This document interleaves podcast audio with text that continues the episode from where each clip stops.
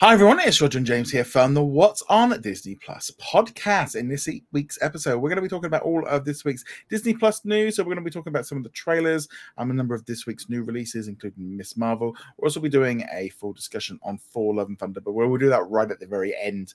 And so if you haven't seen it by then, but we're probably about 50, 45 minutes away from that right now. Um, but before we do that, let's do a little bit of housekeeping. If you haven't already done so, make sure you subscribe here on YouTube. You can also subscribe on the audio platforms as well, like um, Spotify, iTunes, etc. You can also um, find us over at What's on Disney Plus. Join our mailing list, whichever way you want, to keep up with all the latest stuff that we do. Um, so we're talking a little bit more about our Patreon and YouTube channel later on, but let's jump into the news. It's been a little bit of a uh, kind of a quieter week, really, with um, sort of the Independence Day weekend last week, and then with Thor: Love and Thunder, Disney kind of been very much focused on that um, this past week. Um, so there was a couple of trailers that was uh, released. We got the first trailer for Light and Magic, which is a brand new documentary series coming on um, July the 27th, um, all six episodes. Um, if you're a fan of Industrial Light and Magic, this is the one for you for special effects. Um, I think it looks really good. What about you? Yeah, watch the trailer. Looks good. I'm I'm not sure that it needs six episodes, which I think was what I saw at the end of that but we'll wait and see. And I, I love behind the scenes stuff, especially Star Wars behind the scenes. Uh, so mm. looking forward to it, and uh, we'll see if it merits six episodes in the end. Well, the only the only thing I thought of of like with the six episodes is because it's obviously got you know we're like 40, 50 years of history. There's oh, yeah. you know I think like you know and there's so much different stuff that they've kind of got into uh, like model making computer graphics all the bits and pieces and the stuff that's come off from there and maybe also expanding out a little bit because I thought the trailer did a good job of showcasing like Indiana Jones, the Marvel, Pixar, and all the rest of it. That it's not just about Star Wars. It it's going to depend on how much of it is about ILM itself and how much of it is about the projects they do and mm-hmm. and how much they mix. So if they're going to go and do well, we worked on Star Wars and these are the behind the things things for A New Hope and Empire Strikes Back, and they all get individual sections, if not episodes, then okay. But if it's just ILM, well, in 1977 we released Star Wars, in 1970, etc. Yeah. Like, so we'll see. It also depends on how long the episodes are because it didn't specify. It's there's a big difference if they're half hour or hour long yeah, now looking looking forward to seeing that on there. Other than that, like I said, the, you know, we got some we've seen some new clips from um, High School Musical coming up. Um, we've also got um some new clips dropping from zombies and stuff. But generally, this month's a little bit like hit and miss, I think, in terms of like what series and stuff we're getting. Um, also, this week we got um a new trailer for Amsterdam, a brand new 20th century film coming out. Um, uh, was it no uh, end of I think it's beginning of November.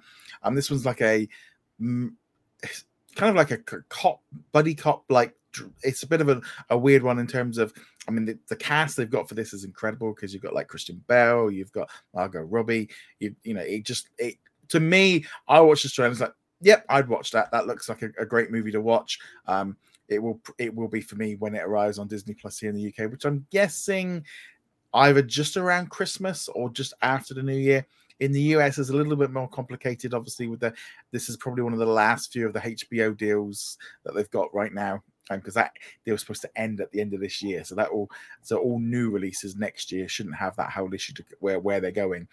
But yeah, so I thought that one looked pretty good. What about you?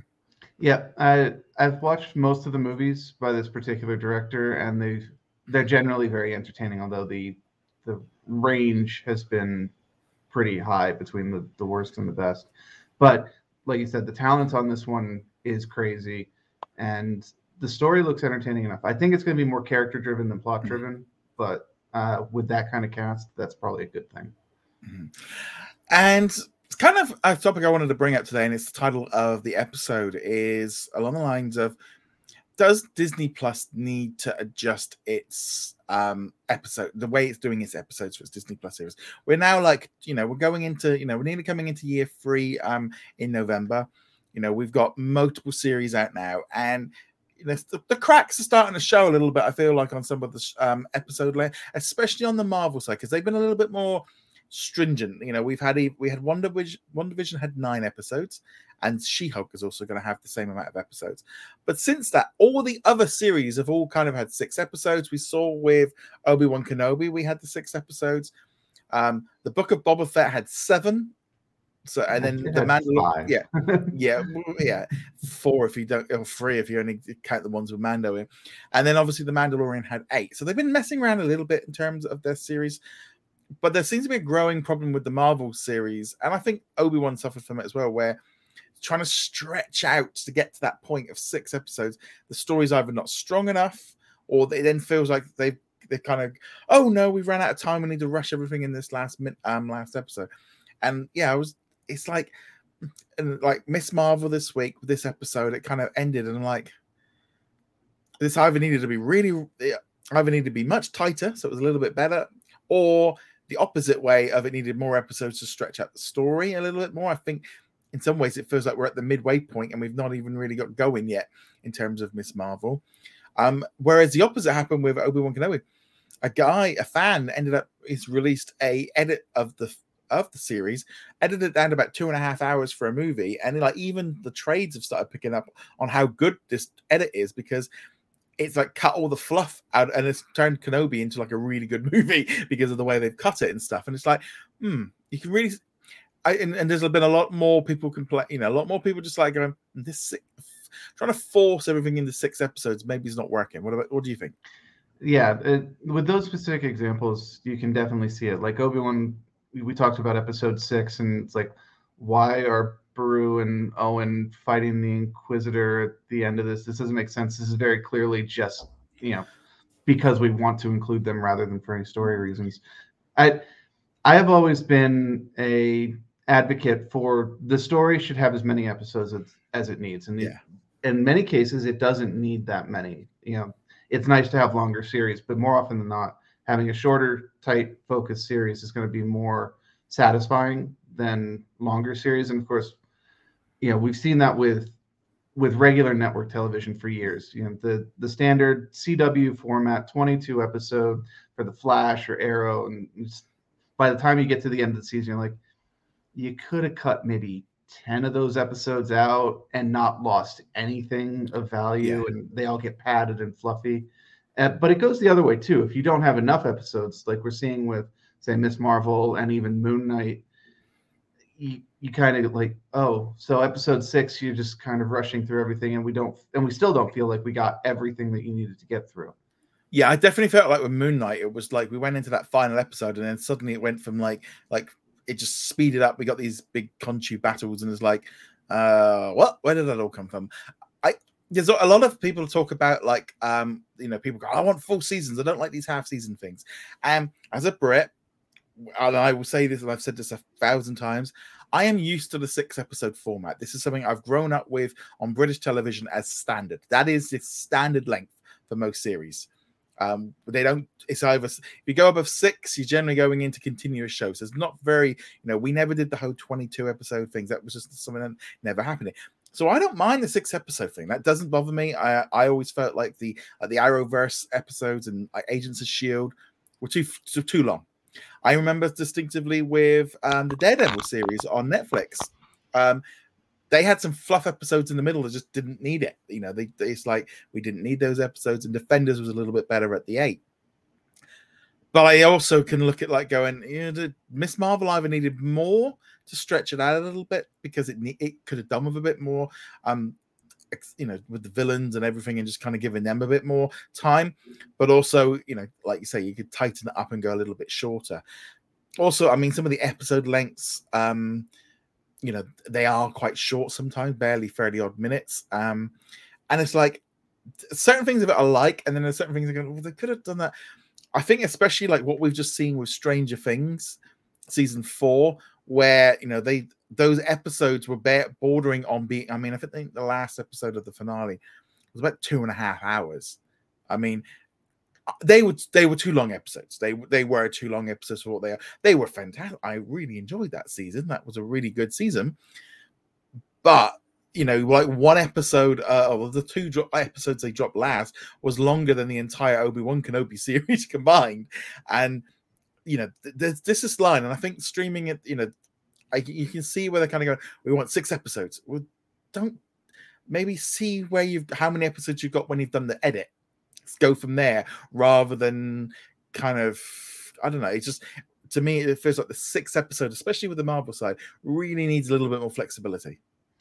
I agree. It needs more flexibility, but it does need to come at it from both sides. So, corporate or whatever's happening really shouldn't be saying six episodes is what you're doing. Uh, you know, if you've got a five episode story, tell it in five episodes. If you've got an eight episode story, tell it in eight episodes, and so on. But the creators aren't using making the best use of their time either. You know, that's one of the, the constrictions. You have six episodes, they're this long. Tell your story. And if you're getting to episode six and you're like, oh, we need to rush through all the plot points now because we forgot to pace for it properly, that's on you. That that's yeah. that's your mistake as well. And and you know, so it's a, a give and take. Obviously, if you're writing a three episode series and then Marvel says, no, we need it to be six episodes, and now you've got to just throw a lot of fluff into it to get it up to six. That's not really your fault. That's a you know mm. corporate obligation. But if if you know from the beginning, it's six episodes, it's eight episodes, nine episodes, and you are running out of time at the end, that that's bad pacing. That's bad writing. So. I mean, let's look at now at like what's coming up in August. So we know we've got um Andor is going to be 12 episodes and we know that She-Hulk is going to be nine episodes. So they're all, automatically we're in we're in some you know they're mixing things up a little bit. I think with She-Hulk it's because it's supposed to be a comedy series, so therefore they've gone with more shorter episodes. Well, might not be a bad thing. We don't know necessarily how long those um Andor episodes are. Probably 40 minutes, I'm guessing around that as an average. But what they were doing with that series was they ended up filming them in like three episode blocks and what they decided was that when they got to the end of, or when they kind of finished season one, when they're going into season two, which are going to be filming soon, they're going to be continuing on with that three episode block, but each block is going to be a specific year. So over the whole course of that second season, we're actually going to span four years, and it's basically they're going to go from the end of season one right through to Rogue One in that. And so suddenly season two sounds like oh they've completely changed the the entire format of the of how the episodes are going to work already. And uh, you're kind of seeing now, like with Lucasfilm and with Marvel, you know, they're probably learned a lot with these first few series. You know, we're still in the early d- days of the making a series. You know, uh, I know why we think of Marvel, you know, Agents of Shield and Defenders. They didn't make the Marvel Studios team didn't make them. You know, like WandaVision was their first series, and you can. I'm wondering if we're going to start seeing them like expand a little bit on that. Yeah, it obviously the first year, the first two years have been how do we do this? What how is this different from making a Disney Channel show? How is this for, different from making a Marvel movie? What can we do that we couldn't do? And then obviously you throw in the the chaos of COVID screwing mm-hmm. around with we can't do reshoots now, or you know we we're almost done. We've got two episodes left to shoot, but now we're under all these restrictions. So that that of course is on top of the normal mm-hmm. randomness of it but you do get the sense that they are starting to recognize what they can do with it and they've also got the technologies that they, they're playing with too you know, the volume or whatever they're mm. calling it now that was used in mandalorian and used in several of these shows is giving them opportunities they didn't have properly and just like any technology there are things that it is very good at doing and there are things that it's not quite as good at doing and they're starting to feel out what works and what mm. doesn't with with that technology and then heck, you've got Andor, which is like now we shot it on location out in uh, out in England there and and other locations, and we didn't use the volume at all. Mm. Yeah, I mean, there's definitely going to be ways of doing it. I mean, obviously they're filming now the Percy Jackson series up in Vancouver, and they're using the volume.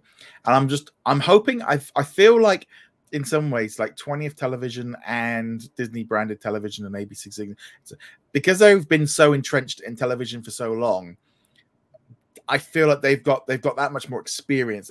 You know, I don't seem I never really felt like you know like Big Shot or with Mighty. I mean, Mighty Ducks was maybe a little bit different, but um, like the uh, the Benedict Society or High School Musical, they always it never felt you never felt that same way about it the same way you do with the Marvel and the Star Wars ones because they've got that history of knowing how many episodes they've got or how to edit it together or how to put it together properly a little bit better yeah, that I definitely wouldn't use Mighty Ducks because that was one of the big complaints. Was uh, you, you, clearly were not able to shoot everything you wanted, and now you have to chop it up into any story at all, and it didn't didn't quite work.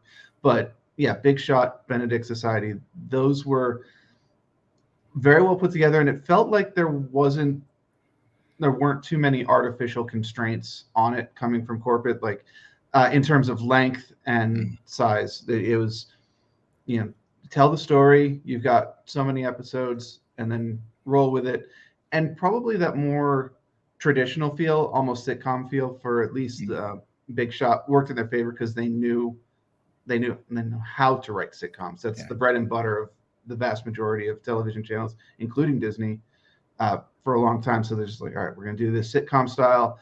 This is this episode. This is this episode, and there will be a thread running through them, and that was it. Yeah, that, that's how they I did it. I also feel like, in some ways, like say, like for, say for example, we're watching like the Orville right now, or there's those episodes are all almost like their own their own individual story. So they have a start, middle, and an end.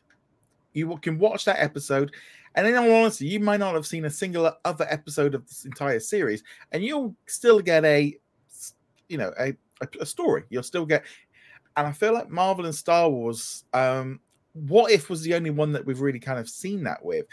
Whereas, you know, they're trying to do this long story. Basically, it's a movie spread over, split up into parts rather than kind of going, well, actually, yeah, we've got like season, say season two of Miss Marvel. Well, episodes one, two, and three is one story, and then episodes three, four, you know, they've not really gone down that line or trying to turn every episode. I know we, you know, joked a little bit like like with Mandalorian of like Monster of the Week with some of the things, but in actual fact, that made it feel. You know, you had a, an ending and you had a story, and like Marvel's not really kind of gone down that same line so much. And I don't know if that's a good thing or a bad thing. I don't necessarily want monster of the week all the time, but you've everything is is constantly building, and I feel like you know in television, you know, just the way that Marvel doing it, you know, doesn't isn't always going to be the way they do it. They need to have the flexibility to do what works for each individual project. They they might come along and they might do a damage control series where every week it's okay, uh, this superhero battle happened over here, and we've got to come in and fix everything. Um, and that's the episode. And then maybe there'll be some undercurrents like you know office tension or you know, hmm. various characters have their subplots and those continue. But then the next episode, it's like, oh man, Hulk and Abomination got into a fight on the subway. All right, we're going to go and fix the subway, and that's the episode. And, and yeah. otherwise, there's no like connect between them except that it's the same people doing them. Mm. And then there's other stories where which is what they're doing now, which is where it's basically just a long form movie. You're just watching yeah. chunks of a very long movie every single week or binging it at the end if that's your preferred style. And they need to be able to let both styles mm. do their thing when it's appropriate for the story. Because like yeah. Like Moon Knight, Monster of the Week probably wouldn't work that well. Yeah, he, mm. first he doesn't have a rogue gallery that's big enough to support that, and two, he the story relies on the continual motion of the actual plot. But Miss Marvel, felt, sorry, go ahead.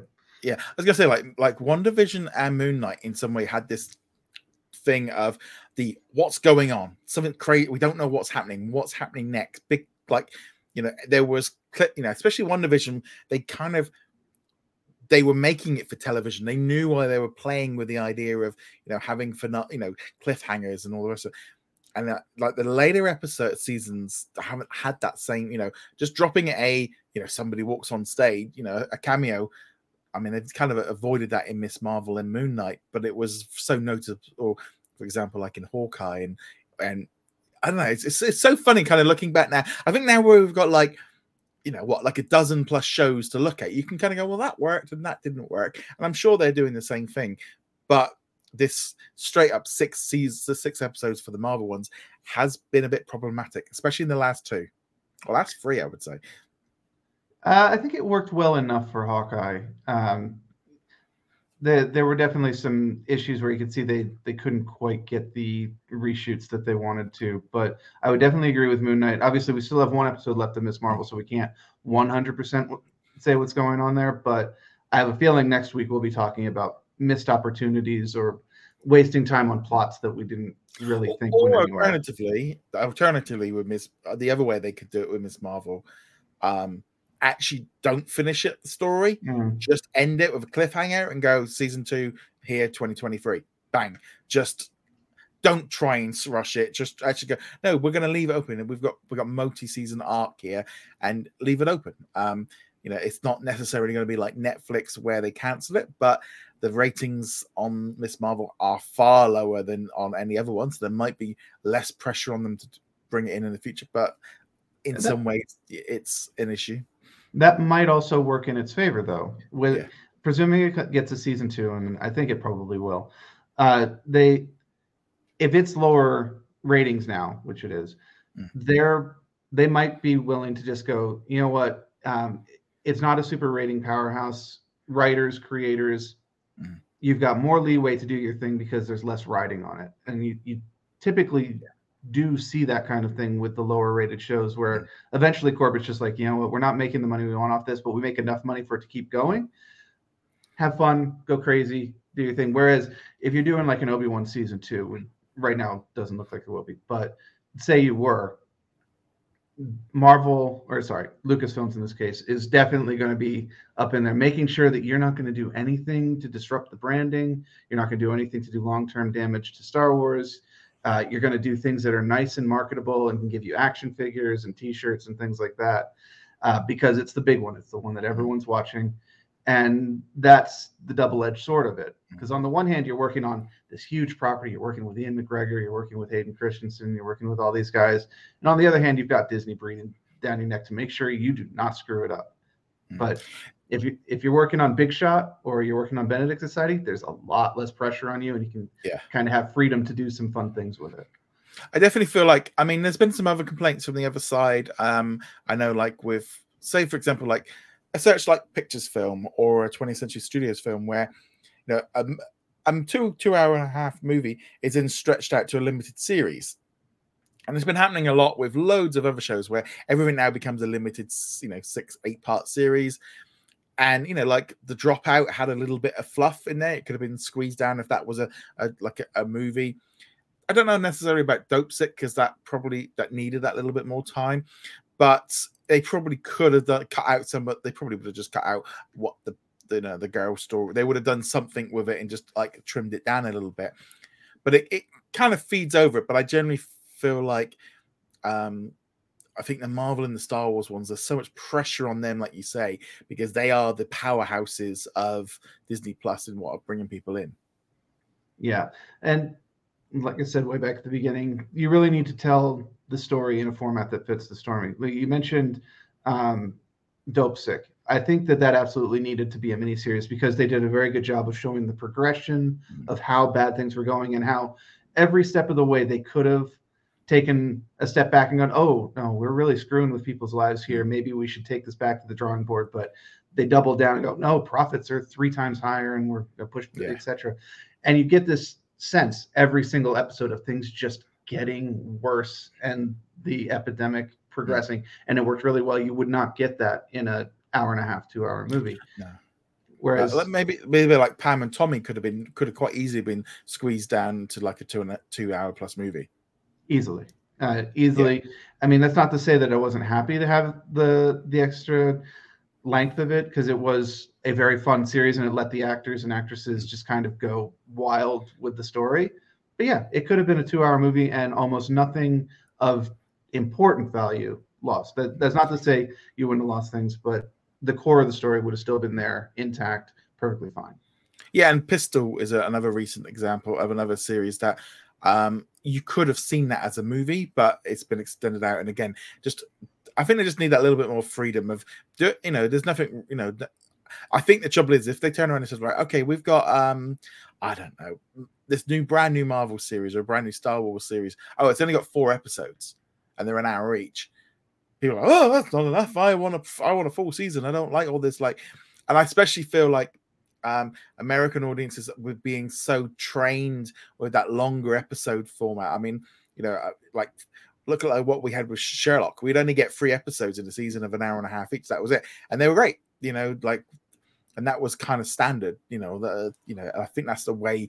Again, uh, there's a slight different in how like I will look at it. That maybe to like you. Uh, no, I, I actually tend to yeah. go more with the British mentality on this. I, I prefer the shorter series, but you're not wrong. Most Americans are in with the 13 episode or the 22 episode format, and if you don't get the 22 episodes, you feel kind of like, oh, you, you didn't give me everything that I I got in our bargain, even though I'm not actually paying you for the bargain or anything like that. But yeah, wait, wait, yeah. wait to visit um, the UK and then they, uh, they ask for a larger. Go, oh, that's a that's a small. it goes to everything over. yeah, yeah, it's not just a television thing. It's definitely food portions and car sizes and everything. I I distinctly remember being in a Burger King in New York and we like really it was really hot, really thirsty. Um, my friend asked for you know they asked like you know what soda and stuff and he's like oh yeah whatever the biggest is you've got you know when we're thinking like I'd like biggest here he brings out this bucket it wouldn't have been so bad, but he then knocked it all over me. Ooh. So I had to go back to the hotel and get changed because it was just like a bucket of cola. and like, I'm like, why did you, why would you give anybody a bucket of cola? and then you'll have other people who will come in there and say, like, this little, I don't know, 24 ounces, that's too piddly. 24 ounces of soda. How am I supposed to spend? Like, do you have any idea how much soda 24 ounces? That's huge. But no, that's like the small. But no, it, it, it's interesting to see how all this works. I feel like I feel like Disney and Marvel and Lucasfilm, they're all going to be looking at the data, looking at how it's looking at the feedback, looking at how the editing and stuff gone, feedback from the people that are making it, and going from there. And as just said, things will change as they move on. You know, we've got upcoming things like um, Werewolf by Night, which hopefully will be officially revealed soon. You know, like one one special, one episode and done. You know, they are trying out some different things, but hopefully, I mean, to be honest, really, at, at the minute, we know after She Hulk, that's it for pretty much 2022 in terms of live series. Um, and that might you know give us an idea then of what happens like secret invasion and stuff. They might have some different ideas but let us know what you think. You know do you think six episode format is working for the marvel series or would you like to see a little bit more flexibility? We'd love to hear your thoughts on that. Right okay let's now jump into some of the reviews but before we do that um, quick hello and shout out to all of our supporters on Patreon and YouTube channel members. They help support the channel each and every month from as little as two dollars. They also get to take part in the weekly Q and A. They also get their support. So a big thank you to Paul. We've also got Daniel, Elliot, Aero, Caleb, Red Marsman, Cody, Chris, Jacob, Darren, Lauren, Sarah, uh, the Juice, Andrew, and then over on the YouTube's Man Mode, Raphael, Adam, Dana, Ricky, Dave, my VCR still works, Bina, Joshua, Dawn, Martin, Jeremy, and also a huge thank you to Sarah for your support at the executive level. Right, let's talk now. We might as well start off with Miss Marvel. What did you think of this week's episode? I enjoyed it quite a bit, actually. It was a nice little change of pace to spend time with uh, these other two characters for a bit to kind of establish stuff that probably should have been established earlier in this in the show, but finally getting to it and then having an episode which was more just about fixing things and talking to people, not so much the superhero stuff. And I was particularly happy with um, with Kamala and her mom and her grandma finally just having a proper conversation and most of the cards being on the table, even if Kamala's still not, you know, revealing everything, at least the big secrets are now just kind of like, oh, yep, those are out there. Learn how to deal with them. Yeah, see, I was kind of in the opposite direction of mm-hmm. this um series of just like this episode was just like, what? What was the point? What? What? Literally, the last f- two, three minutes was the only thing. It's just like, so they went back in time and there's this whole story with her. It's like, well, does it ma- doesn't matter. It doesn't really matter. It has no bearing on Miss Marvel, like on the character at all. You know, when I played the Avengers video game, Grandma was never mentioned. she was never, you know, I, I, don't need, didn't need her story for um the, the I don't know. I just it's a really, really struggling with this series of uh, it just feels like it's just gone downhill ever since she jumped in that car after being chased by um, damage control. Of just like, well, what, what was the point of this whole story for 20 odd minutes of her great grandmother running around? Or just like, it it doesn't matter. It just, it was, and then just like Kamala helping her grand find her dad was like, why are we doing time travel? This doesn't have any bearing of where the, I don't know. I, I just and I've just and the villains were just um, they're just so dull.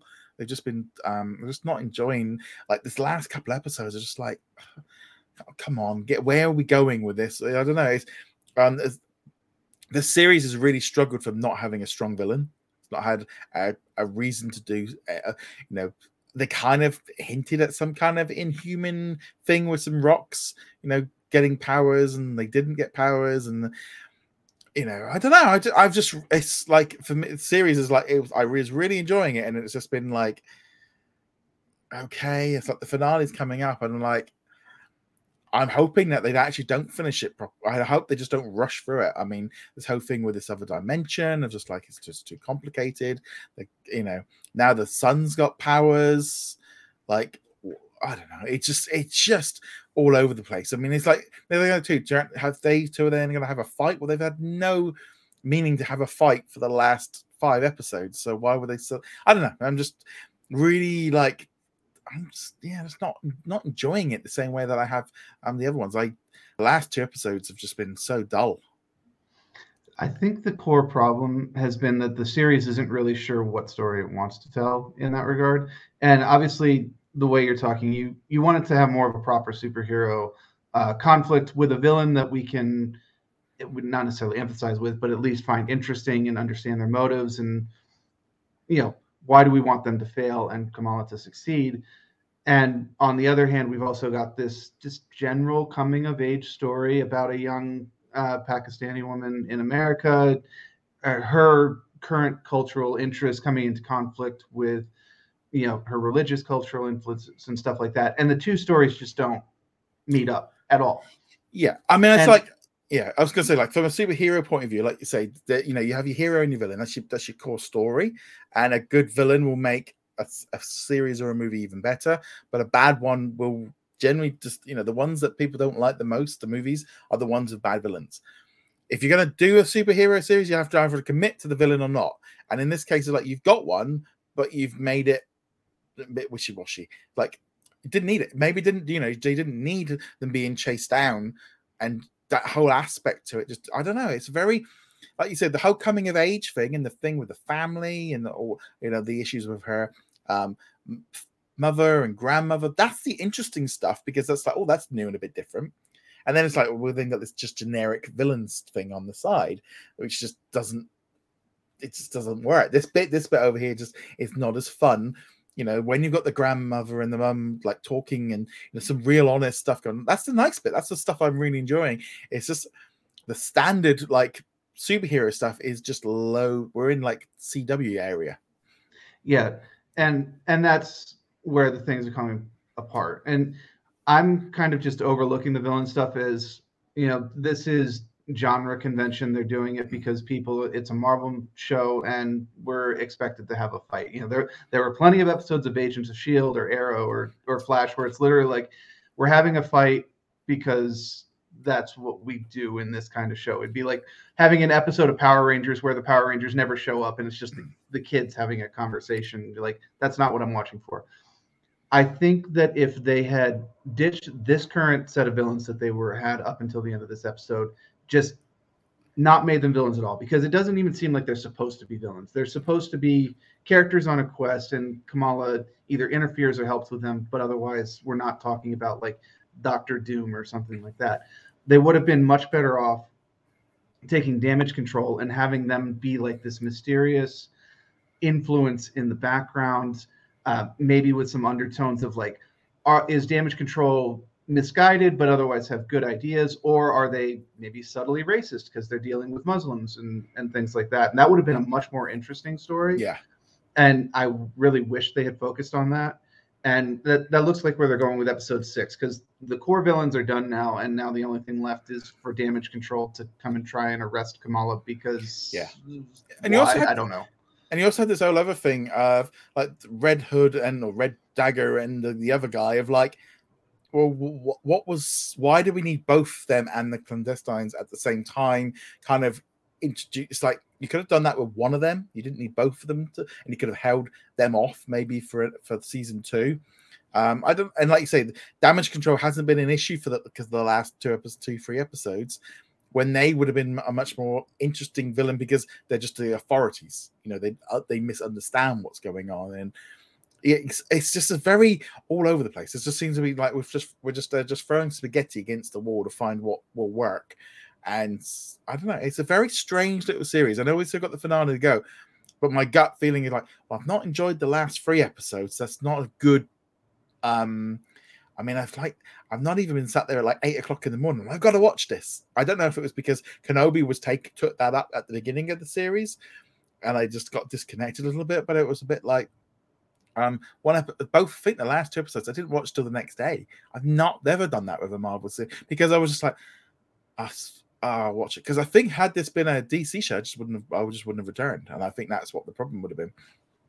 Yeah, I mean, there might be a certain amount of I'm watching this because I have to talk about it for the podcast in the week, and in your case, like the daily updates and things like that, uh, and that that's fine. You know, I can see why this is getting a little bit less viewership than Mm. others. It is missing the mark that it's aiming for, and that's why I think Damage Control as a villain throughout the series, rather than kind of Mm. End noting it and book noting it, having it at the beginning and then having it at the end, and forgetting to talk about them at all in the last three episodes until the very end was a mistake. Plus, they they fit more thematically with the the internal struggle that Kamala has towards the beginning of the series, like Yeah. am I American? Am I Muslim? Am I Pakistani? And, and so on. It fit more with that, and they just kind of ignored that and like, yeah, okay, uh, here's your ancestor. Uh, here are these random people who we will never see again because they're now all gone. Uh, Yeah, that, that we don't know what their personality was uh, or their motives or anything and we were only doing this because everything has to be epic everything has to be the end of the world and we've talked about that plenty of times in the past Yeah. where it's like no I, sometimes it doesn't need to be the end of the world it just needs to be the end of your world or the end What- of your local Yeah. area I mean, I That's it. suppose as well the whole other thing as well, like you know, they got turned into skeletons, and then the thing closed. The the and, And then that was like, it, well, we're like, well, okay, and then they just walked off, you know, and she went off and had a quick chat with you know a, a potential new boyfriend, and it was just like, oh, well, what, what, wait, this whole opening up the thing was supposed to just destroy the end. Now, whether or not there's a whole other subplot going on that they've not talked about, and that is going to change what's going on, but I don't know. I just yeah, it's a very strange series, and like you say, viewership is drastically down on the normal Marvel series. I can tell it as well. Um, excitement, like discussion in, in like the Facebook group and in the comments and stuff. Just the lowest I've seen for any of the. Again, is this Marvel? Is Marvel misread this character? You know, uh, I know some people obviously don't want to watch it because you know they feel it's kiddish, and it's like I don't really feel like it's a kids show. I don't. I don't feel like it's any different tone, um, especially in the last few episodes. But yeah, it's it's just very strange how the series is kind of like hit that point of with Marvel of just like going, "Hmm, not everything they're doing is hitting, and this one's like not is is like missed a bit. It, yeah, I think it has missed a little bit, but you know, some of the problems we're talking about existed in the other shows as well, where there was kind of a lack of focus or why are you including this Mm. aspect to it? And Miss Marvel, of course, has other things going on too. You've got it's targeted at a younger audience, so a lot of adults are just like, I'm not interested in a teen Yeah. show, even if it is Marvel. Um, it's got the element of she's not your typical white American uh, boy or or man, and there's a whole lot of baggage that comes along with that, and there's unfortunately a very large section of people who are just like, yeah, no, I'm I'm not watching something that's not directly me that I can't insert myself into, which is, you know, dumb, but I can't stop people from thinking that, and so I think there, there's a whole lot of factors other than just story involved here, and Disney and Marvel certainly were aware of it. Marvel saw the pushback when they first started publishing Yeah. the Miss Marvel comics in the first place, and oh my God, you guys are going so woke, and why is there a Muslim superhero? Blah blah blah, and of course we're getting it all again. Yeah. So they they knew that was coming. It's almost like it's almost like say what what happened when the mo- when the book and like the was it the new all new all different era, you know. Mm-hmm. And right now we've literally got, you know, Miss Marvel, Mighty Thor, less so with Miles Morales. You know, we're having all of this stuff almost play out in it for a second time as they've. But I think they've done it a much better way in how they handled it for, for the sec for these ones than they did with the comic books. But Um, it is strange because I think the actual the whole thing with Miss Marvel being and the, the Muslim family, I think that's what's made this show so much interesting and so much more fresh and great because I've enjoyed same thing with you know um, Moon Knight. I, I've enjoyed that being and I, maybe it's that kind of thing like well I'm kind of you know we we've seen you know we've seen everything else before. This is nice to have something fresh and something different, which is uh, what I really like. But not, as you said, not everyone's been quite as open for that. Yeah. I I have been enjoying it more, but I'm 100% aware that there are problems. And like I said at the beginning, I think that the villains that they did through from episodes like three through five weren't needed at all. I would have really preferred them just going all in on damage control as the bad guys. Again, whether well-meaning but misguided, or um, actually, you know, not that well-meaning and maybe influenced overtly or um, subtly by racist tendencies they might not even know they have. But that's not the the way they went. Uh, it it there's definitely a lot of questions that we're just not going to get answered yeah. because the writing decided to be kind of all over the place. It would have been better focused. We'll see how it wraps up. I mm.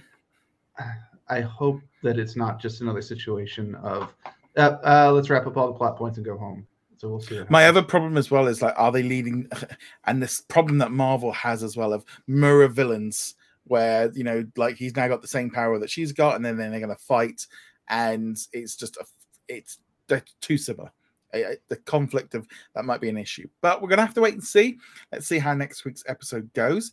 Um, so we'll um, speak about that on next week. But let us know in the comments below what you think. Okay, so let's now talk about some of the other quick um series that have been out this past week. So we had um the third episode of Only Murders in the Building drop on Disney Plus around the world and on Hulu in the US on Tuesday. What did you think of this episode? Uh, it was okay. It, it's it felt like an odd tangent. I know they had to do it because it, it, adds a lot of context, but mm. I didn't really enjoy spending an entire episode with Bunny. It, it, it wasn't the nicest of characters, is she? No, and and I get it. You need to add some context. You have to give us a reason to care about her, especially mm. since they spent most of the season, uh, kind of last season, tearing her down and being. She's not the villain, but she's definitely yeah. an antagonist, and she's not a very happy person. And oh, we stabbed her to death, and this is why you should care. And like, okay, you, you gave us an interesting backstory for her, kind of tangled in. There's obviously yeah. going to be a lot of threads. We probably don't even know her threads yet, but it's also like, yeah, just because I know why she was the way she was doesn't mean she wasn't the way she was and yeah. still doesn't grate on me or still grates on me either way. But yeah, I, I thought it was okay. I thought it was nice, like just building up the character, um, showing us what happened beforehand and just building up this whole you know setting the tone for when the murder actually happens um this is the thing with these episodes because also you know they flip and turn and stuff but this is again it's it's a much better format for an episode because there's a, there's kind of a start and an end you kind of know where they're going with it yeah I thought, I thought it was pretty good although if i remember correctly from season one there were a couple a couple yeah, a couple yeah. cliffhanger episodes, even in the middle. Uh, yeah. Not not necessarily cliffhanger, like how are they going to get out of this situation, but more like, ooh, we just dropped a bombshell yeah. on you, and you're going to have to wait seven days to find out what it is. But um, yeah, it, it, there is a, a much more clear cut formatting for this one. Yeah. Um. Also, uh, we had a new episode of Orville. That one dropped on Thursday. So this one involved kind of ended up sending. I think can't think of the guy. The the the the the guy with the beard, the the the the, the, the pilot. Yeah, the pilot. So he ends up getting sent back in time, and then kind of they have to they go back in time to try and bring him back. Um, but he's ended up kind of set up life with the kids and all the rest of it, and kind of make that decision to kind of you know go basically erase them from time. And it's a very weird episode because there's this whole thing of like time travel and the ethics of time travel and the kind of the whole thing of you know it was a very and the kind of the end bit of you know the kid the guy's lost his what his two kids and his wife and the few, the old you know the, the original well, the one from 10 years ago obviously doesn't care because he doesn't do it but there's so, so much emotion with him like basically like you're not taking away my family. I, you can't take away my kids and stuff you know and i, I don't you know yeah you, the rules and stuff don't exist. You've left me here for 10 years. I've moved on and i've got a family. And I, i've I, it's again this series is just continuing that trend of really hitting some hard hitting issues that they need to. But yeah, no, it was it was a good episode. Yeah, I I have not seen the episode. I'm planning on watching it today, uh, so I can't really comment on it. I will say, you know, time travel has been a big thing in the Star Trek shows lately, and crossing dimensions and blah blah blah. Um, and it Star Trek is so tangled with time travel now that I can't even take their episodes on it seriously because like, oh, we're going back in time. Make make sure you wave out the window to Spock in Star Trek Yeah. Four or whatever while we're going. But yeah, but the Orville has the potential, and I hope it was realized in this episode to properly do a, an actual story with time travel. Yeah, it's just showing you like why you know the, the effect and stuff from it. But yeah, no, it's pretty good. You um, got to watch America the Beautiful. What did you think of I did. One? Well, I watched the first two episodes. I've not seen Yeah. the whole thing. Um, beautiful photography. The actual documentary aspect of it is fine. I know that you had issues with you know the, the little little side quips of like oh the little, you know uh, the alligator's hungry but it's not going to get the food today and and so stuff like that. Um, I have no problem with that. Uh, the the core problem I had with it was they kept speeding up and slowing down the footage. Like they've got these great sweeping landscape shots. They're clearly shot in a helicopter, and they're just speeding up and like, no, let me enjoy the scenery. That's the point. I want to see the Yeah. scenery. And they're talking about how great the scenery is. Like, yeah, I can't see it anymore. It's back there now. Yeah. Um, and then other shots with the with the animals were like, all right, we're gonna go down to five frames per second. And you're gonna see every single motion. Like, okay, I get why they do this in like you know Blue Planet and Life and stuff, but you missed the point. You're supposed to show the action scenes in slow motion so you can see how fast things are going. You're not supposed to show the frog hopping through the forest at five frames per second. I'm like, it, it, it really was bothering me. yeah, it's like I said, it's it's a it's a it's a solid show. There's a few little um issues of how how they've done it, but again, it's always a weird thing with these shows with National Geographic. I, I'd love to know the the actual viewership of what these ones are, of like where is it moving the needle, and whether or not Disney at some point down there go, we keep making these things and no one's watching. It's Just like um, they're not pulling in. You know how how much is that episode? How much is this going to cost us? Yeah, yeah, they ain't going to get enough I- viewers. of it's like some of them are cheap to make. I mean, like the Little Farm or something like that. I can get that, but you you, you look at these kind of ones and going, I can see, especially with Nat Geo stuff, why probably in all honesty, most of the shows need to be like on linear and on streaming to make it worth the effort of spending on it. Well, yeah, and the main point of these isn't for you to necessarily watch them as they drop. They're they're there to be resources Hmm. uh, for schools and for you know a couple of weeks from now you're just like, oh, I want to see something about this subject, and oh, they've got a documentary on Machu Picchu, and I wanted to read. So there it is. But you're not necessarily sitting there going, oh, they're dropping the Machu Picchu documentary, and this is what I've been waiting three years to watch. It, it it's different. You're not Hmm. you're not doing the Obi Wan. You're not doing Miss Marvel. Obviously, we are, but it's mostly for you know review purposes.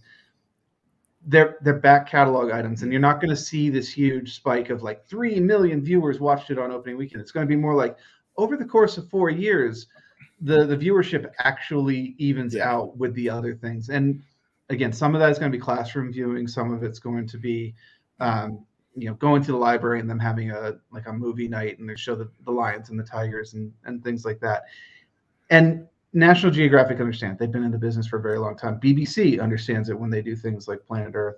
And it, it's just different expectations for a different format. And def- yeah. definitely at least in the states do not underestimate that tele the um the classroom viewing because these these kind of things get shown all the time. Teachers are like, "Yep, we're taking a day off and we're watching uh, this episode here," and the teacher is enjoying the day off, and the kids are enjoying the day off, and they're they're learning things whether they want to or not. You can just imagine his teachers just sat there and like, I don't have to. I, I, imagine, I don't, know. I, yeah, it's just like, oh, I could do a whole lesson plan, I could just let them watch the episode and that will fill the 50 minutes. Yeah. Here's some worksheets that they've made for me. and I mean, yeah, literally, they, Yeah. they they do that. They distribute these materials, and like, if you want to have a quiz afterwards, here are the topics, or even here is a quiz template for you to use. Yeah. Um, and no matter what you think of the narration, there were definitely things in it where you learn what's going on. I learned things from this. Uh, uh, and I went into a kind of younger audience that probably know most of the stuff. I'm like, oh, all right, didn't know that about the the size of the American alligator, or you know, what's the biggest, what's the smallest, kind of thing. And it is educational. Uh, American documentaries have a different style than than British documentaries. Depending on the mood, I prefer one or the other. Heck, I even prefer watching like lectures sometimes. I'm like, Yeah.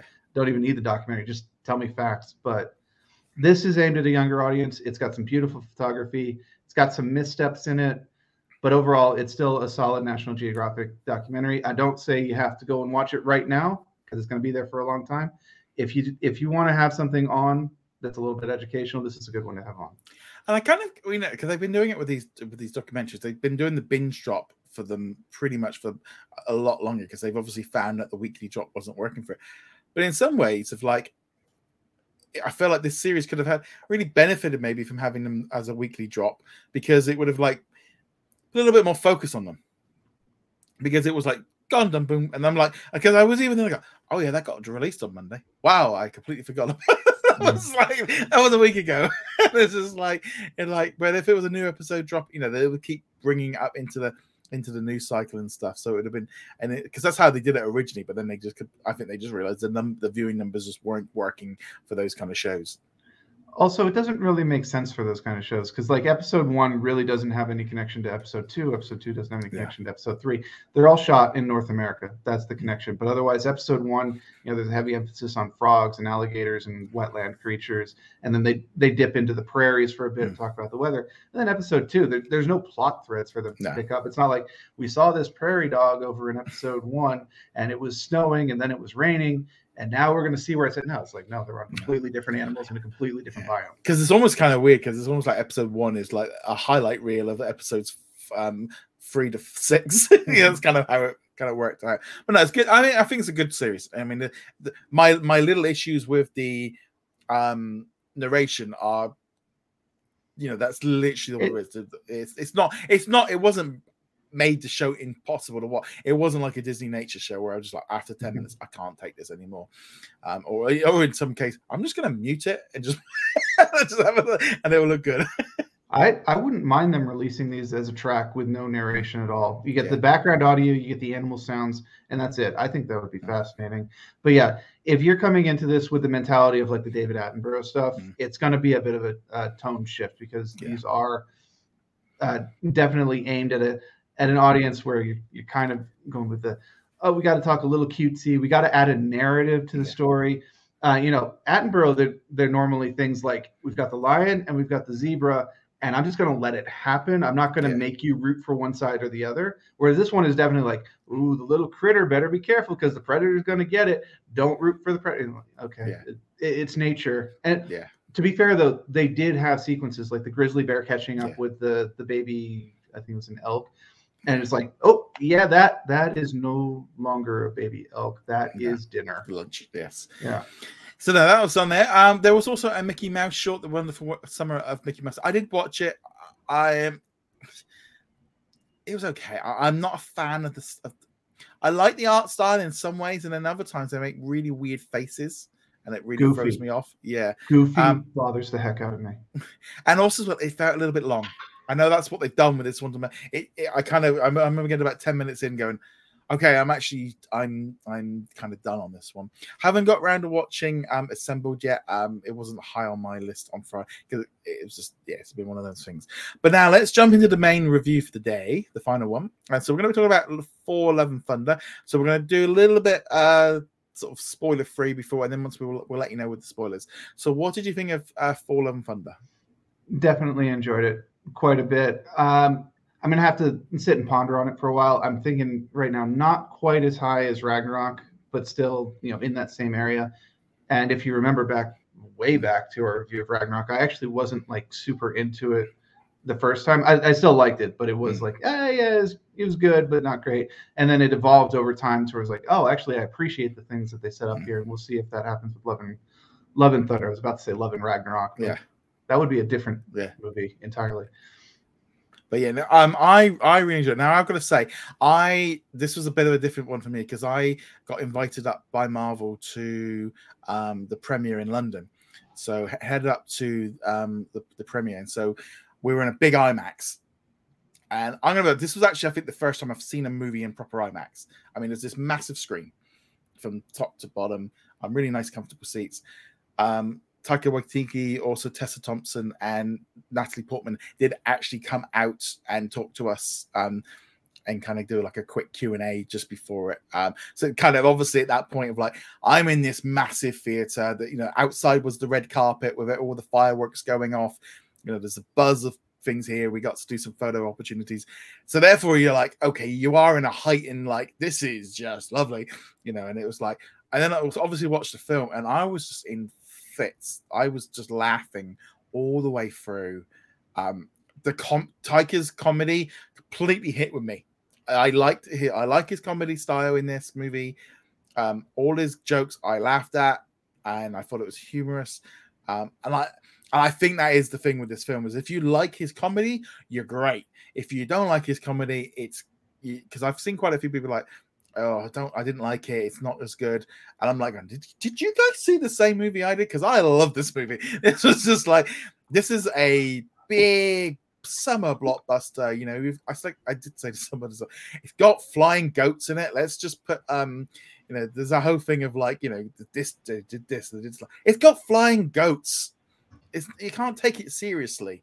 It's like there's that kind of. I feel sometimes that we get a little bit like caught up in um overthinking it. It's like it's, it's, it's a movie about a Norse god with flying goats that pulls a um a, a, you know, a theme park like, ride. a theme park ride. It's like yeah, there's a lot of jokes and lots of it's a lot of if you're after something serious, a serious, you know, gr- gritty like superhero series like The Boys or Justice League. This isn't it. This is just fun superhero madness and um you know Gorr was great in it. Um I just loved the whole aspect with um like with Tessa, I thought you know um, Valkyrie was really good in this one. What the the the miss sort of the mighty force. I mean, I enjoyed the comic book story. I feel like they they played it quite simple. It, it worked, and I mean, I've never been a huge fan of Natalie Portman. I, I like in some of her stuff, but generally she's not like something like oh that that I'll watch it because she's in it she was fine in it. She was probably the best I think she's been.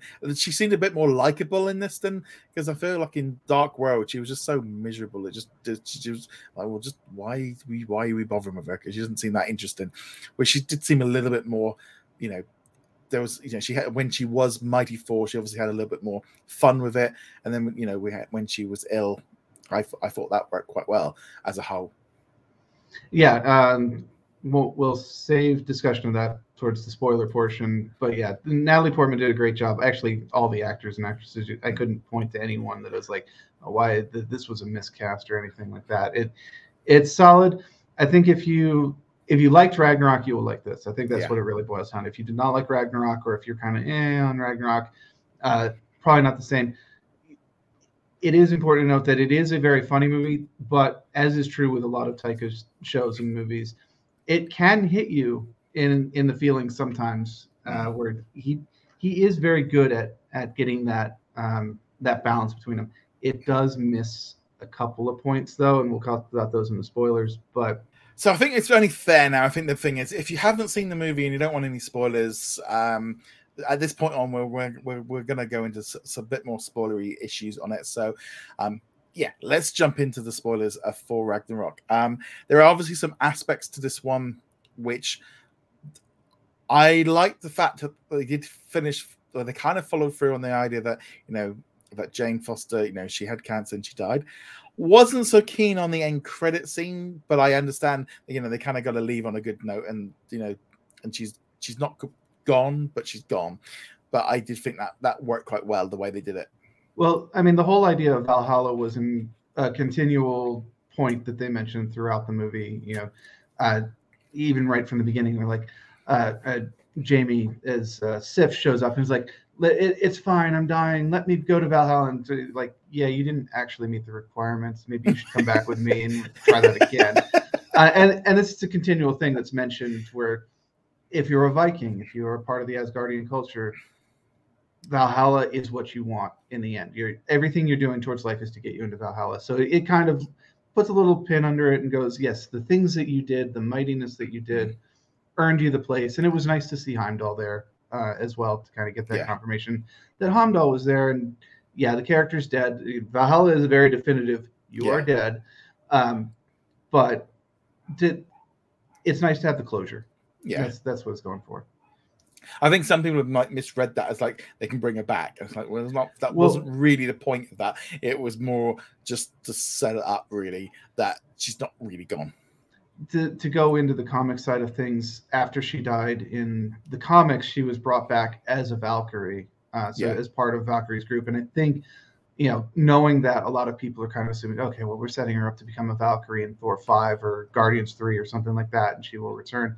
I hope they don't. Honestly, I mean, I Yeah. really like her as Valkyrie in the comics. I think there's a very good arc with her, but especially now with the multiverse stuff coming in a lot and and you know alternate dimensions and different timelines and stuff like no no no you really need to make sure that dead means dead you do not want to undercut uh, the death of characters in the core universe because like that was one of the things with doctor strange like killed reed richards and we killed uh, black bolt and we killed captain marvel but it doesn't count for anything because it's an alternate Yeah. reality you do not want that it doesn't count for anything to come into the core reality too that's And I also, and I also get the feeling that maybe Natalie Portman is kind of done with the with the cat with the Mhm. franchise, and therefore this is just she can go off on her own.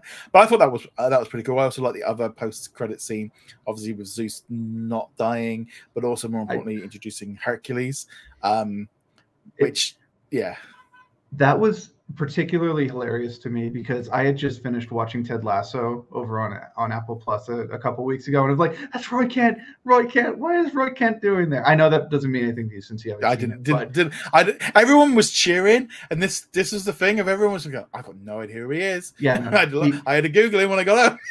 no, it's very. I, I can't speak for your audience, obviously, but for me, very specifically, it was. Um, it's this very beloved character in Ted Lasso that he plays. He's a football star, kind of on uh, a British football, so we're Yeah. talking soccer. Um, star who is washed up at the end of his career, and he has a very interesting story arc, and the, the actor plays it really well. And it's like, oh, it's a very different character for Hercules, but I'm very excited to see you as Hercules. So I hope this actually goes somewhere. Yes. Well, I, I mean, just setting that. I mean, I thought Zeus. He was so funny. I, I I- was not expecting it. I mean, his accent was a bit all over the place, but you know, and I mean, it's just like it's like I mean, the whole thing of just like I mean, if anyone was watching it and then they kind of go, you know, and he goes, no orgies, just That's- like, yeah, Yeah. Not the thing you expect Russell Crowe No. to say. It- I, I will say, especially at the beginning of his career, around the time of Gladiator and stuff, he he definitely had a I am Russell Crowe. This is how Yeah. I act. There is a very much a Russell Crowe presence that is, is the same no matter what movie. He could be he could be Maximus, he could be, you know, a police detective, he could be whatever, and it's the same character just in different time. This was a different character. His take on on Zeus was unlike anything I've seen Russell do up to this point. And I was just like, all right, yes, this I, I'm in for this, and I, I obviously that end credit sequence shows he's not dead, and we can uh, expect him to show up in whatever Hercules does. I'm looking forward to seeing him again. yeah. I I I, I like the whole thing because it wasn't where I was expecting it to go. You Mm-hmm. know the whole thing of they go and try and get help from them and like no, no we we don't we don't want we're not getting involved. He can kill us. Kind of thing it's just like if if he doesn't know how to get it yeah, we don't have to worry about it uh, you know and i was just like oh interesting kind of like because it didn't really it, i think there'd been like obviously a lot of worry about what was going to happen like with moon knight with the with the the the gods and stuff and like everyone was like like no no they, they completely just sidestepped that completely just it, it doesn't have any bearing on on you know eternals and i mean there was like celestials at one point it was like is that galactus it was like no it's not it's like i'm gonna have to wait till i watch it again on disney plus to kind of go who's that Yeah, I I might actually catch this again in theaters towards the end of its run. Mm. You know, when when in a nearly empty theater on like a Yeah. Tuesday night or something like that. I think it it, it was good enough that I, I could go and do that. I have not done that with any of the Mm. releases thus far. So this is the first one. i think it's Uh, because you know you've only got to wait maybe six weeks it's not quite so Mhm. the same is it No. Um, but no, I, I really enjoyed it. I thought all the comedy bits hit. Um, Chris Hemsworth is just, it's, it's, it, there's just something when he's on screen that just just just pulls me in. And just like, okay, he's he's funny. He's, he just grabs every scene. There was a few bits. I mean, the whole bit with the, I could have done without him doing the splits. Uh, well, that bit was a bit stupid, but um, the other bits, of it, yeah. Yeah, the splits were a little too over the top. Like, okay, and they, and they they stayed on it for so long. Yeah. The Guardians going like, come on, what are you doing? And then it's just like, can we end this scene? Let's go. Yeah, the Guardians were like a bit like they didn't really need them. They were no, Uh, but then it also that even the way that they played off on on the fact of like like we don't really want you around either when we're going. Well- you know, yeah, they just they just generally just lie along the lines of like, yeah, they really weren't big fans of Thor by the looks of it. No, and I, I suspect that that little story bit really was not something Taika wanted to explore. He was saddled with it. Kind of, Yeah, I'll always go back to the classic um, Back to the Future and Back to the Future Part Two. When they made Back to the Future, they didn't realize there was going to be a sequel, so you know they did the whole where we're going, we don't need roads, and like, Yeah. oh, what's cool. And then when they got to sitting down and making Back to the Future Part Two, it's like, why did I do that? I I'm railroading myself into a story I don't actually Mhm. want to tell. Uh, and you get that kind of impression where it's like, yep, we ended Endgame and Thor is off with the Guardians of the Galaxy. And Taika like, I don't actually want to do a story with the Guardians of the Galaxy, and and so we shuffled off. But I did appreciate that they at least uh, talked about that they had been together for a while, so there are stories with them, and they built a camaraderie. And when Thor probably shows up in Guardians Three, at least there's that. Yeah, there's that scene too. Uh, to be honest, I don't actually like that scene. I thought that was a little too much, but I I I, it- did, I liked it. I it was just the kind of thing. It- you can tell he's that thing of like he's he's fully into just like he loves them. He loves them all, but they really like the same feeling for him. I, th- I think the goats were the final Yeah. the, the final break. But well, okay, Mantis trying to do the goat call was I love that one. I hope that turns into a meme because that was great.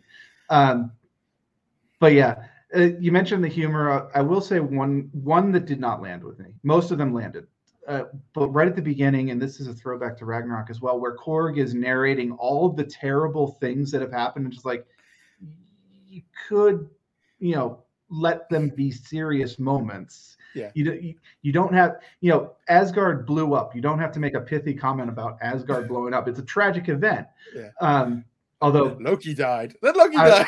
I was, I was gonna do I was gonna say the Loki died one is really good. He died, and then he died again, and then he died again, and you're like, actually, he's still alive, Yeah. still. so, um, I wish you know you get that scene with where Thor gets naked. You know, it's in the trailer, so that's not really too much. And you see the back, and he's got like the Loki died tattoo. I wish that they had had like date crossed out, date crossed out, date. You know how some some Yeah. people do with the when they're trying to remember someone, they've got the date that they died or was born, and like that would have been a nice little like cheeky nod there. Yeah. But no, it's, I, I like I said, I really enjoyed the. I this is a I can't wait to watch it again when it drops on Disney Plus. Um, it probably. I'm, I'm my my gut is saying Disney Plus Day. That's my like. Um, it could be a Uh, week or two before it. Um, because it would be what we're six weeks from now. Six- So It's about halfway through August, towards the end of August. so 15th, 20th, 20, 29th. So wow, one, two, three, four, five. So it's the 19th, around the ni- 17th, 19th of August. So you're only, uh, yeah, about two, three weeks out from Disney I can- Plus Day. I could see them holding it back for an extra couple of weeks, especially since it looks like it's going to do pretty well at the box office. Yeah. So Um, I mean, they might they, they, might not. They might drop at the end of August as, as like the big month. That's their big release of the month. But yeah, no, I, I really enjoyed this film. I uh, I think a lot of like I've seen so a lot of people not really liking it, and it's like I kind of think of like if you don't get those, if you don't like his comedy style, this is really that probably will just put you off. And like oh, the cheesy jokes and the rest of it, and the way he acts. I mean, I just feel like Thor Thor in Ragnar and in this is so different from that first film, but he's gr- he's grown a lot. He's been around more people, and he's got a lot more issues and stuff. I mean, um, Yeah, I, I do understand the, the perspective though. The shift between Dark World or Avengers 2 and Ragnarok and now Love and Thunder, the the characterization is Yeah. Is a massive jarring shift. And I think that was one of the complaints I had back in Ragnarok was, you know, this is a very different Thor and you don't really understand where the change came from.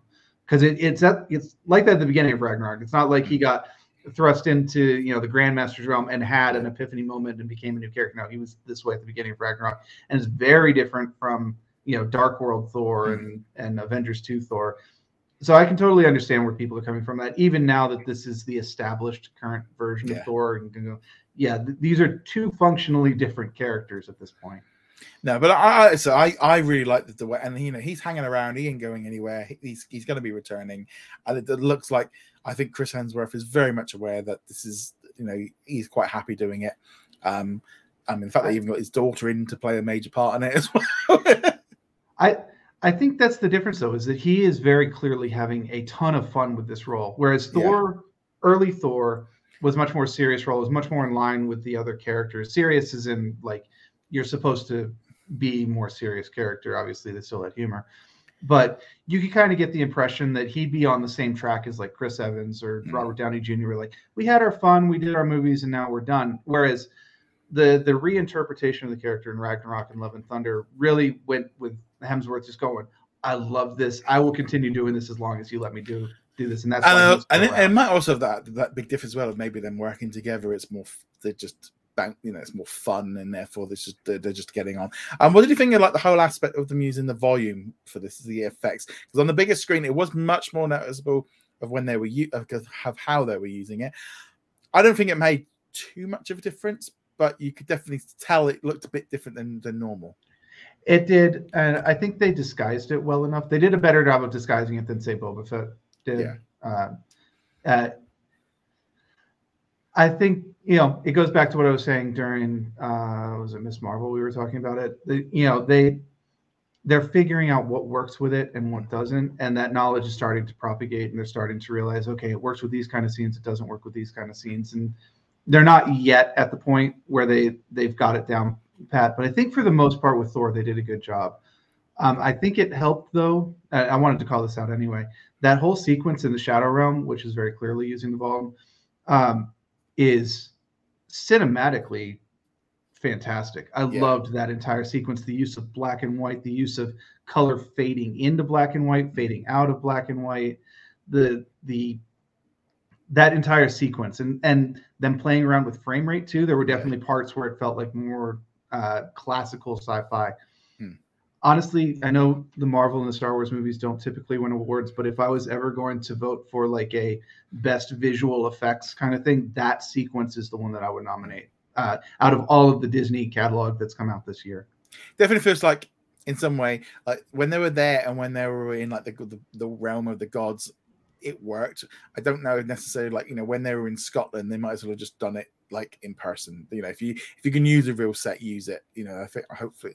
But yeah i, I thought it looked all right I, I a lot of people have been kind of talking about it. It's like yeah it definitely it's got less places to hide on a big screen and that's the thing. Is on, on home you might not notice it as much but when it's on a massive great big imax screen it's it is a little bit more noticeable but again you know sometimes like well they're on a they're battling on a bloody moon where where exactly how are they going to do this realistically I mean, there's certainly that aspect to it too, and I think I've definitely been guilty of this myself. But with the COVID protocols in, in place, I've definitely been more aware of like when are they in populated areas, when are they in not populated areas, when are they very distinctly making sure that it's only two characters available at a time Yeah. or three characters available at a time. And um, COVID in, in the last couple of years, I've been very aware of that, and so I think like even if they were using the volume but we didn't have the covid experience to go through it would have been a lot less noticeable Mm. that they were doing that kind of thing. But as with most visual effects they will get better at it.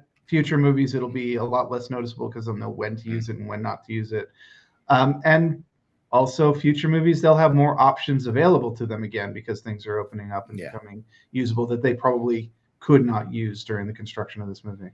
No it's like I said it, it, it, was- it wasn't as bad i don't think it was that bad but i also feel like as a whole this movie was fun and i feel the general audience is going to pick up on this being a fun superhero film rather than being some um like a gritty dark you know and i feel like in some ways it was like spider-man no way home where you know it was fun it was just a fun experience and i feel like Thor and love and thunder is much more fun than like black widow and Eternals. See, I kind of, kind of like Shang Chi and Fall and Thunder had that fun factor to it, and more people are more like, no, it was just fun. Uh, you know, it's like well, you know, you got dragons and you know all these kind of flying goat. It's, it's hard to take them seriously when they they play up on the humor, whereas something like Black Widow was much more grounded in reality. Uh, aside from the giant flying fortress at the Yeah. end, yes. Um, but but that is the point. Uh, the movies have different tones. They they have different audiences. They have different things that they're aiming for, which is a good thing. The- you know, we we don't want a situation where we're back to Iron Man three and Thor: Dark World, where it's literally like guys, we can see the formula. Can you you mix it up a bit and try something different? And then of course, Winter Soldier and Guardians of the Galaxy come along and we go, oh, you guys are playing with the formula and you're having Yeah. fun and and so on. Um, so yeah, th- this is definitely a more lighthearted film, but it does have some moments of depth to it. Mm. Christian Bale is fantastic as Gorr. He, I, I feel like his story was actually pretty satisfying, even though he only got like what five minutes of screen time. I yeah, I loved, had a lot of people saying that, and I'm like, well, he was on screen a lot, but it was like, I suppose it was just like the way they spread it out. That um, I don't know. I I I I really I love this character. I just wish they didn't kill him off. It's like, yeah, like please stop killing them off. That's where I was going with that. Like, I felt it was a satisfying arc for the character, and okay, if you're going to kill off a character, at least his makes sense with his story has ended. But especially with Christian Bale running that character, this had the potential to be a Thanos level. Yeah. You know, this is the bad guy of Phase Four, Five, and Six, and I, I know there's Kang and so on Yeah. and other things, but the way he played him, the power level that he was at, the threat level that he was at, you could have definitely drawn him out as a core villain for several movies. And of course, you know, I, I will never really say no to Christian Bale just going nuts and, and having fun with the character because this is not. You could tell he was definitely like, we're going to go chew some scenery. We're going to to really, you know, build a story around this character. I would have liked to have seen more. I'm satisfied with the ending, but man, Hmm. you, you could see him being a, a villain over the course of Yeah. several movies and just being like, yes. And and then when he loses at the end, it would be all that much more satisfying. Yeah, no, it's like I said, I, I really enjoyed this one. There's, you know, like I say, a few little issues here and there, but generally on a whole, I think this is great. I feel this is um just it was just fun, and I think that's what really got me. Was I enjoyed it? It was fun. It was stupid. Lots of laughing, lots of action. It was a summer blockbuster, and you know, it was it was nice not to have you know the whole thing with Modi multiverses, and you know, it, it was connected to other movies, but it wasn't. You know, they can't. I don't know. I, I just like I said, I, I really enjoyed it. I thought it was a good fun one. It was, and again, the the not multiverse aspect to it was kind of nice. I know the Shadow Realm te- technically is probably Yeah, a multiverse is probably a, a secondary plane, but yeah, to to not have that, to not have it be connected to Doctor Strange or No Way Home, mm. was kind of nice. It, it's got its own problem, and and that's and that's what it's focused on. It's not focused on doing bigger bigger picture stuff. And again, going back to Miss Marvel, maybe if they weren't talking about multiverses, we'd like it a, a bit more overall because that doesn't really seem to fit with the story. But anyway, this is this Yeah. is Thor: Love and Thunder. Had a great time. Probably going to see it a second time at theaters, and that is the first time that I can say that I probably will follow through that since uh, the COVID protocols have come into place. Yeah. This is the first one. Well, on that note, guys, thank you very much for joining us. Make sure you let us know in the comments below um, what you thought of Thor Love and Thunder. Do you agree with our thoughts? We'd love to hear your thoughts. Go check us out over at what's on disneyplus.com. And on that note, guys, thank you very much. See you guys soon. Later. Later. Thank you very much for watching this video. Make sure you go check us out over at what's on disneyplus.com. Like, follow, and subscribe. Also, a huge thank you to all of our supporters over on Patreon and also on our YouTube channel memberships. And I shall see you guys in another video. Laters.